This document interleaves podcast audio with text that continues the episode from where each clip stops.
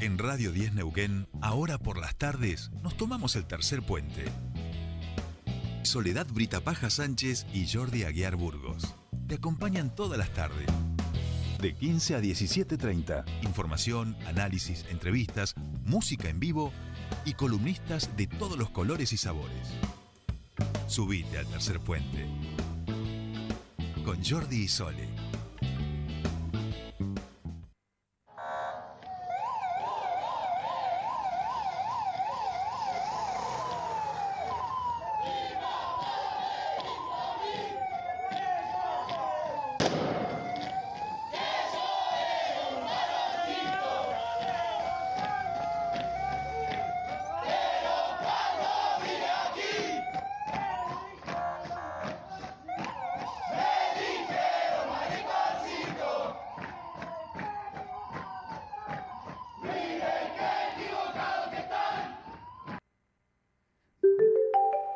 Bien, ahí escuchábamos este audio, ahora los vamos a desgranar. Comienza nuestro espacio de actualidad con lo que ha sido una noticia de alcance nacional. Se ha viralizado este video donde se escuchaban estas arengas eh, homofóbicas, misógenas eh, por parte de la policía de Neuquén. Como decíamos, noticia de alcance nacional y allí algunos este, funcionarios, militantes han expresado su posición frente a este pelotón o a esta forma de comportarse y de cantar y de arengarse por parte de la policía. Para eso estamos en comunicación con nuestro querido amigo este Adrián Urrutia, director de diversidad de la provincia de Neuquén, militante social y referente del colectivo LGBTIQ. Adrián, muy buenas tardes, te saludan Sol y Jordi. Bienvenido a Tercer Puente. Hola, ¿cómo están? Hola Sol, hola Jordi, ¿cómo andan ustedes? Un saludo a toda la audiencia de Tercer Puente. Bueno, un saludo para vos también. Eh, bueno, y contanos un poco cuál ha sido la, la, sensación al, al, ver esta noticia, que además se, se viraliza y que muestra este costado, digamos, de forma de, de arengarse y, de posicionarse eh, por parte de, de la policía con, con esta mirada y con esta trama discursiva tan discriminatoria. Sí, definitivamente que, que no deja de, desagradar que exista esto. Es un hecho repudiable de un escuadrón ¿no? de, la, de la policía. Yo en esto también quiero hacer una salvedad. no es la policía. Un escuadrón que tiene un jefe, que tiene una conducción, esa escuela, que, que hicieron esto. quisieron que fuéramos noticia a nivel nacional eh, y no de una buena manera eso nos da un cachito de, vergüenza. Y lo que nos tiene que dar orgullo o tranquilidad es que la respuesta inmediata del Estado neuquino a través del gobierno provincial, en, voz de la ministra de Seguridad este, y Gobierno, la doctora Valina Merlo, de ser implacables. el gobierno de la provincia de Neuquén, en sintonía con la evolución de nuestra sociedad, de nuestro pueblo, en sintonía con lo que ha establecido el presidente de la Nación cuando creó el Ministerio de Mujeres, Género y Diversidad, cuando nuestro gobernador Omar Gutiérrez hace dos días, tres días, anunció la creación de un Ministerio de Mujeres y Diversidad en la provincia de Neuquén, eh, acá no hay lugar para decir qué polémico es esto, bueno, vamos a ver qué pasó, no, no, esto no puede, no puede pasar, y como pasó, se tiene que averiguar, delindar responsabilidades y existir las sanciones correspondientes dentro de la fuerza policial. Porque no fue un grupo de amigos que terminaron de hacer 500 sentadillas como les hacen hacer, que están mal, eso también hay que corregirlo, ni que venían de practicar un, eh, y que estaban eh, de ida paseando de un punto a otro. No, estaban en un ejercicio de la fuerza, este, alineados, gritando estas barbaridades de que son más machos, son menos machos, que ser maricón no está bueno, entonces por eso mirá lo que me decían y ahora quién soy. Eh, entonces, este es otro motivo también de decir, bueno, bien, fue repudiable esto, es repudiable este acto, y también es, es valorable la actitud este, contundente e inmediata del Estado neuquino este, de, rechazar esto y de deslindar la, y hacer las averiguaciones necesarias para que se castiguen a los responsables de esto. Claro, claro.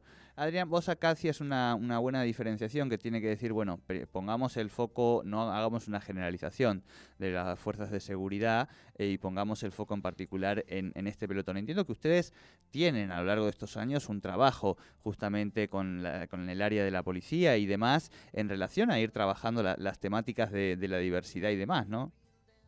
Sí, claramente lo venimos desarrollando ya hace seis años en la provincia en los primeros dos años no fue fácil, este, nos, costó ingresar eh, y entendieran de la necesidad de, poder hablar de diversidad dentro de las carreras de, policías y de ingresantes, pero el problema no son los estudiantes, el problema no son las nuevas generaciones que por vocación, por laburo, por, por tradición familiar, se incorporan y hacen un curso.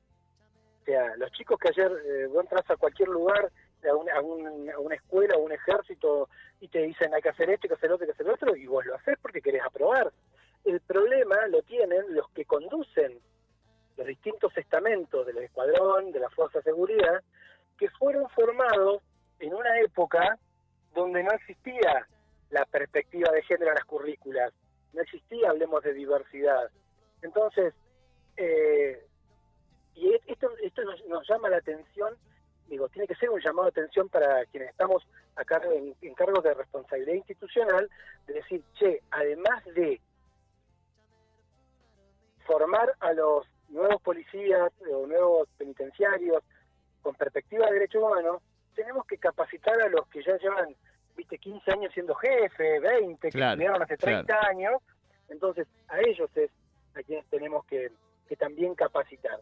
Y otra cosa, que no es menos importante, que para mí, para nosotras y nosotros, lo analizábamos ayer, ayer inmediatamente nos pusimos en contacto, el Ministerio de Ciudadanía con el Ministerio de, Gobierno, en la figura de la ministra Merlo, como te decía, estos son los, los últimos manotazos de ahogado que da el sistema patriarcal, este sistema machista que nuestra sociedad cada vez más va dejando de lado, cada vez más nuestro pueblo se va deconstruyendo con las luchas sociales, con los avances, las conquistas legales, los gobiernos que son receptivos a esas luchas y esas conquistas, y dónde, dónde se han focalizado históricamente más el machismo, el patriarcado, este sistema heteronormativo, que todo lo que sale de la, eh, de la, de la norma es juzgado en las fuerzas de seguridad. Son las que histórica y tradicionalmente eran las más conservadoras y las más machistas. Como el, como el patriarcado se está cayendo en la sociedad y también se está cayendo en las estructuras de las fuerzas de seguridad, estas son las reacciones de sectores muy pequeños, como quien conduce ese cuadrón. Quien conduce ese cuadrón tiene que ser responsable. ¿Por qué? Por acción, porque si él incitó a que se cante eso, tiene que pagar las consecuencias de ese acto porque es un funcionario público. Y si el superior de él, o los superiores, porque no hay un superior en las fuerzas de seguridad, una escala bien verticalista donde hay muchos superiores. Si los superiores desconocían estos cánticos, peor aún, porque habla de la irresponsabilidad de estar al frente de una fuerza que tiene como ejercicio cantar en contra de los avances sociales, las leyes, los pactos internacionales, la constitución, digo, y todo lo que hemos avanzado en la Argentina. Así que acá, por acción u omisión, tienen que haber responsables. Bien, bien. Eh, en, relación a eso, ¿tienen previsto, Adrián, alguna reunión previa, algo de trabajo, además de algún, supongo que algún apercibimiento y, otras acciones? Y todas, las instrucciones corresponden al Ministerio de Gobierno y, Seguridad y Gobierno, a cargo de la ministra Merlo, que ayer inmediatamente esto se, inició. Eh, sigue, sigue las vías administrativas por el lado del Ministerio que corresponde. Del lado nuestro, nosotros siempre decimos que somos militantes en la función pública, no somos funcionarios públicos, somos militantes en la función pública. Dentro de dos, tres meses, cada seis meses, preguntaremos institucionalmente en qué estado se encuentra el sumario, la averiguación, cuáles fueron las acciones que se tomaron, porque también el Estado tiene que ser ejemplificador. Nosotros no podemos permitir que esto quede en el olvido. Ayer fue noticia, hoy también, mañana bebé y pasado mañana nadie se acuerda. Nosotras y nosotros sí nos vamos a acordar y hay un compromiso claro del gobierno provincial. Si no, el gobernador Omar Gutiérrez no hubiera creado un ministerio de mujeres y género, mujeres y diversidad, perdón, no hubiera puesto una ministra de la capacidad, de la trayectoria como más que cerrar eso, no hubiera jerarquizado nuestro, nuestro área. Así es que esto en términos administrativos internos. Después, ¿qué tenemos que hacer? Lo que venimos haciendo, pero profundizándolo.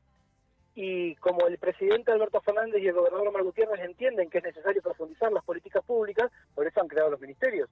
Claro. Si no, no creas un ministerio. Vos jerarquizás un área cuando entendés que hay que ir por ese camino, por ese lado.